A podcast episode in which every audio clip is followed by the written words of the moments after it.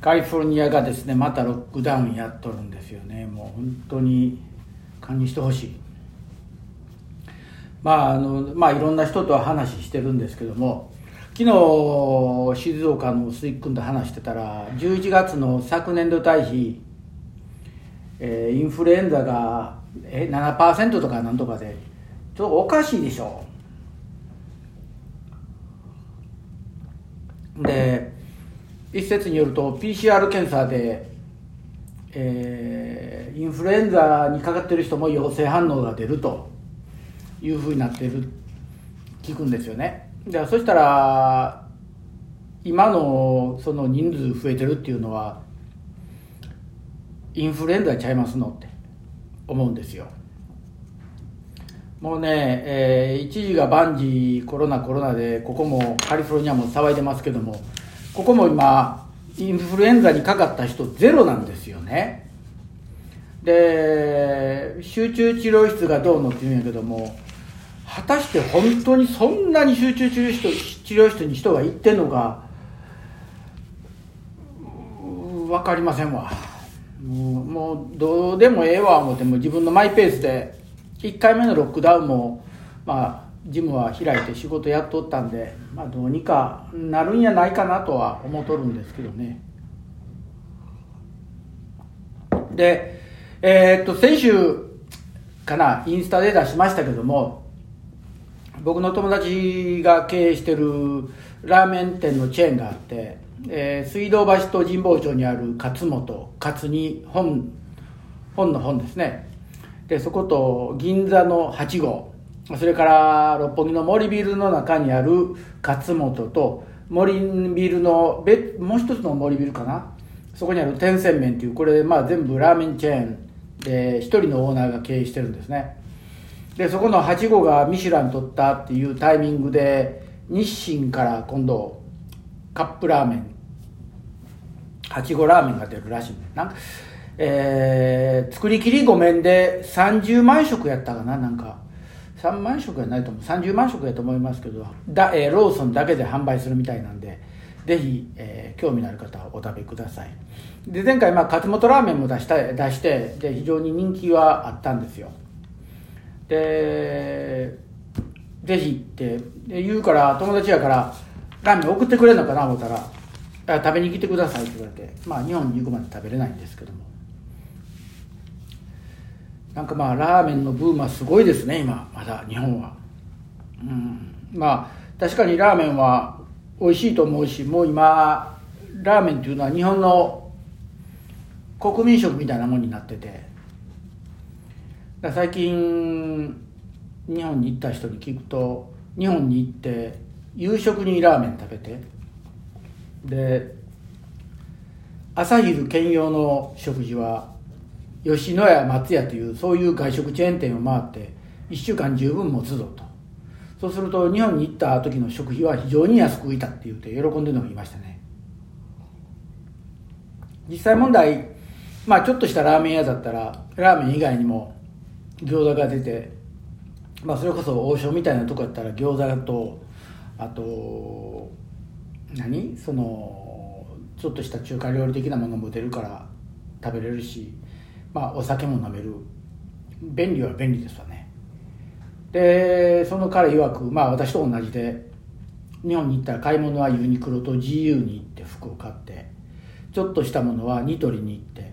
でお土産はダイソーって。もうこの3店舗あれば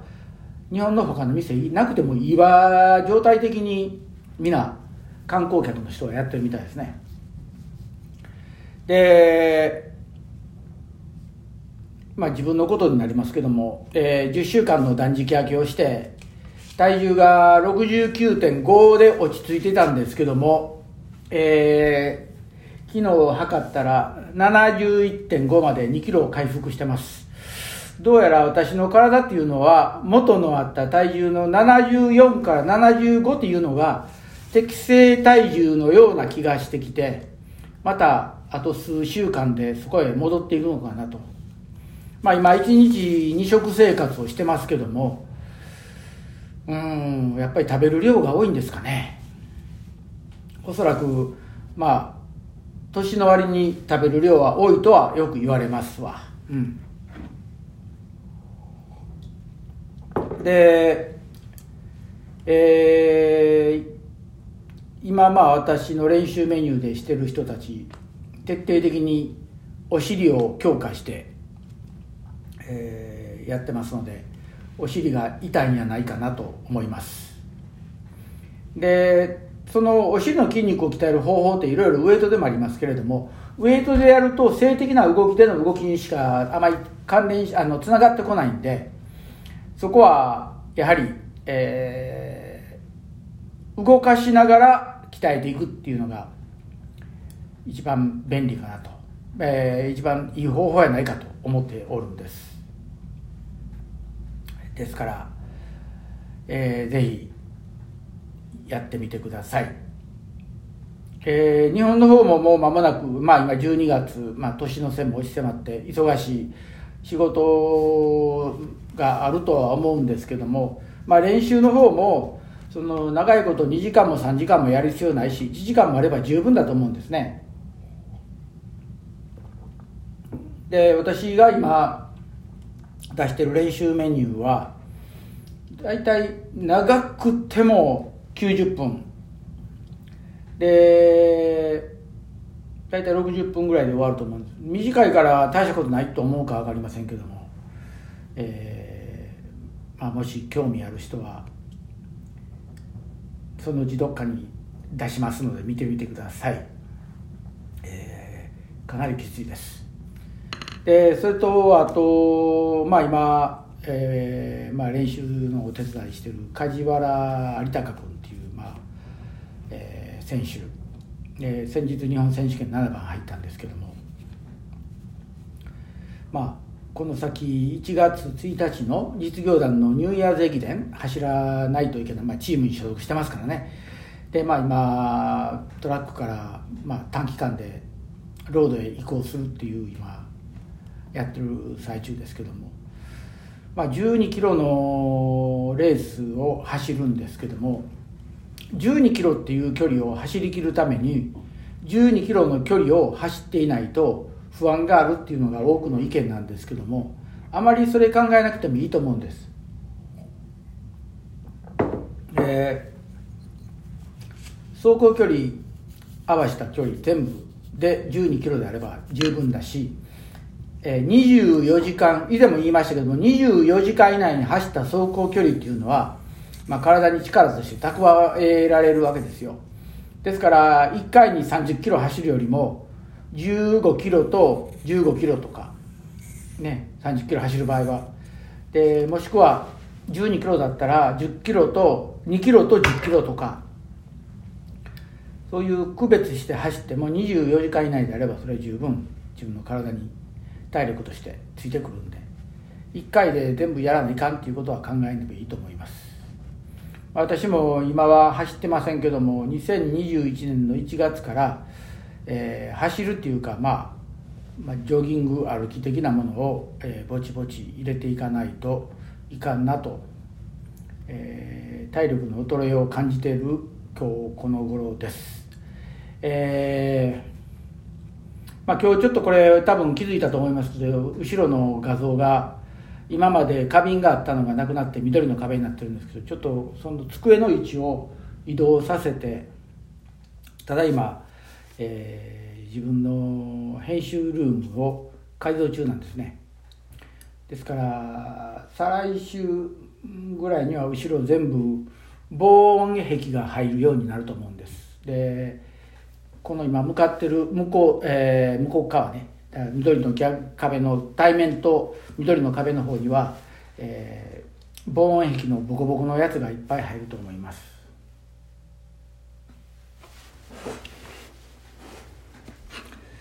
さあ、えー、まあ、うだうだうだうだ喋ってますけれども、いかがでしょう？皆さん、練習の方は、えー、順調よく進んでますか？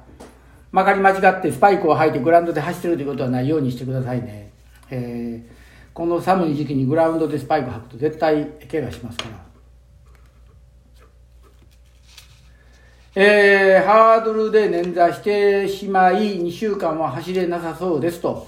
心肺機能を、できる限り心肺機能っていうことですけども、えー、まあ捻挫の度合いにもよりますけれども、捻挫は起こした日から48時間過ぎたらそこは冷やさずに温めるということと、で、あと日本でよくある湿布薬、あれ気休めですから、えー、くるぶしの、うーんと、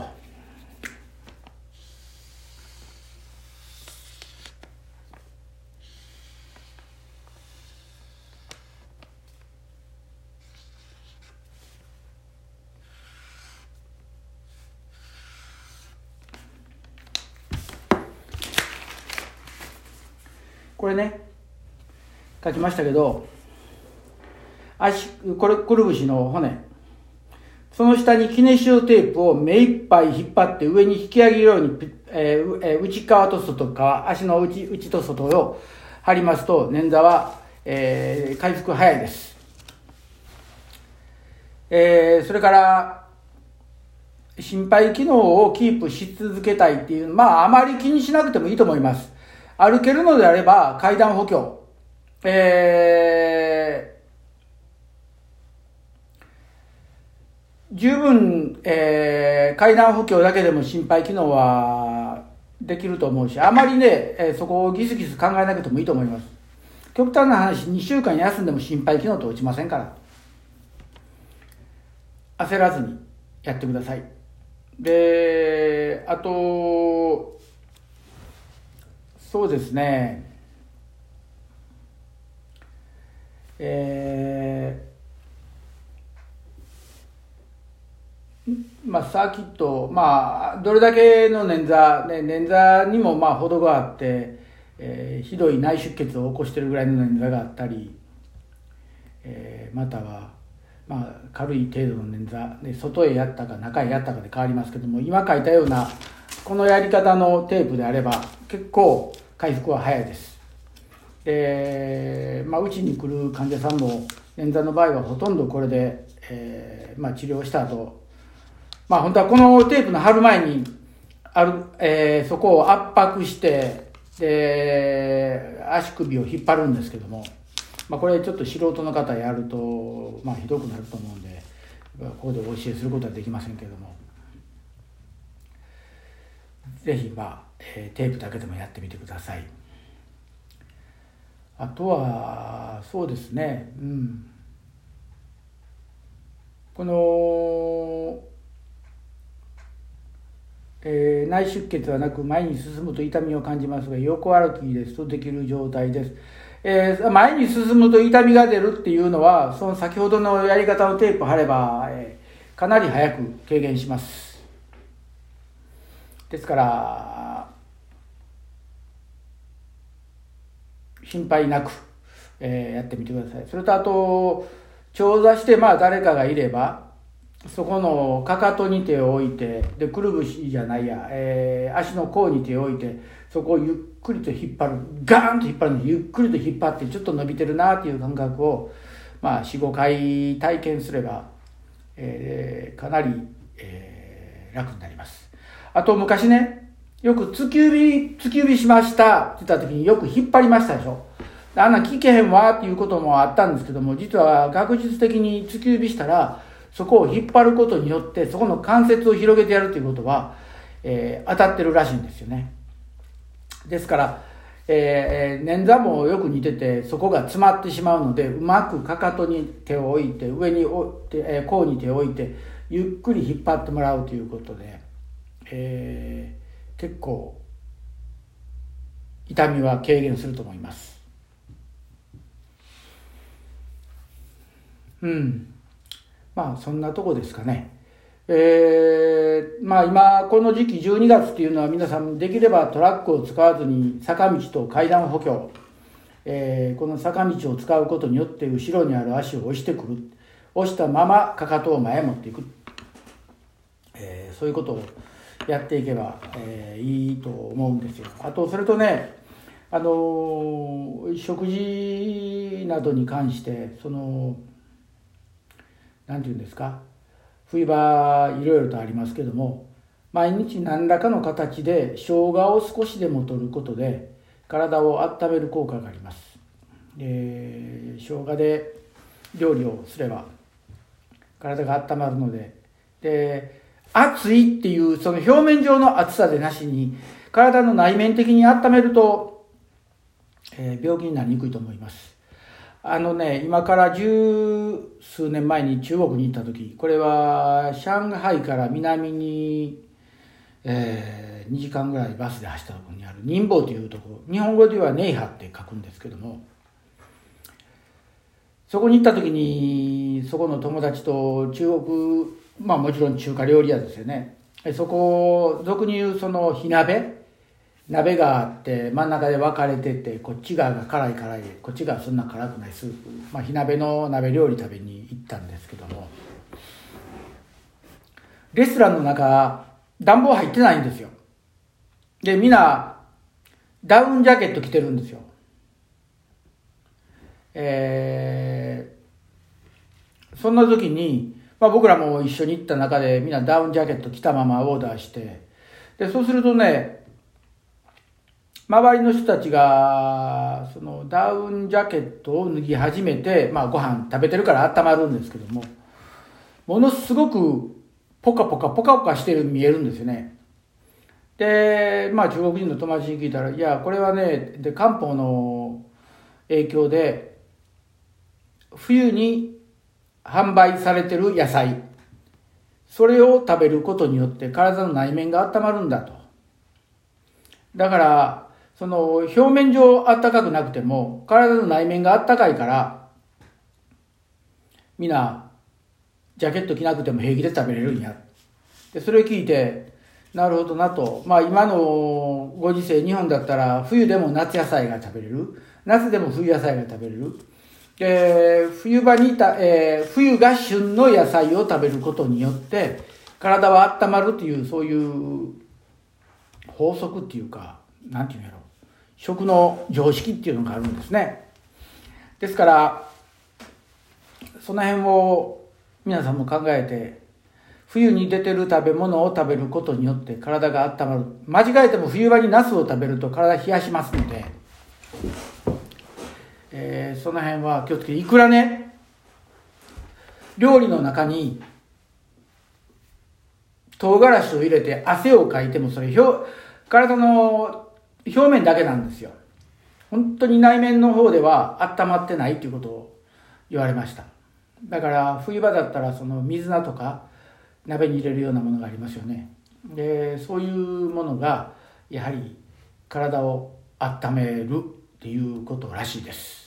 ですからその辺を考えて一回料理してみてください。玄玄さん、とにかくまあ無理せんことです。で、一旦ね、その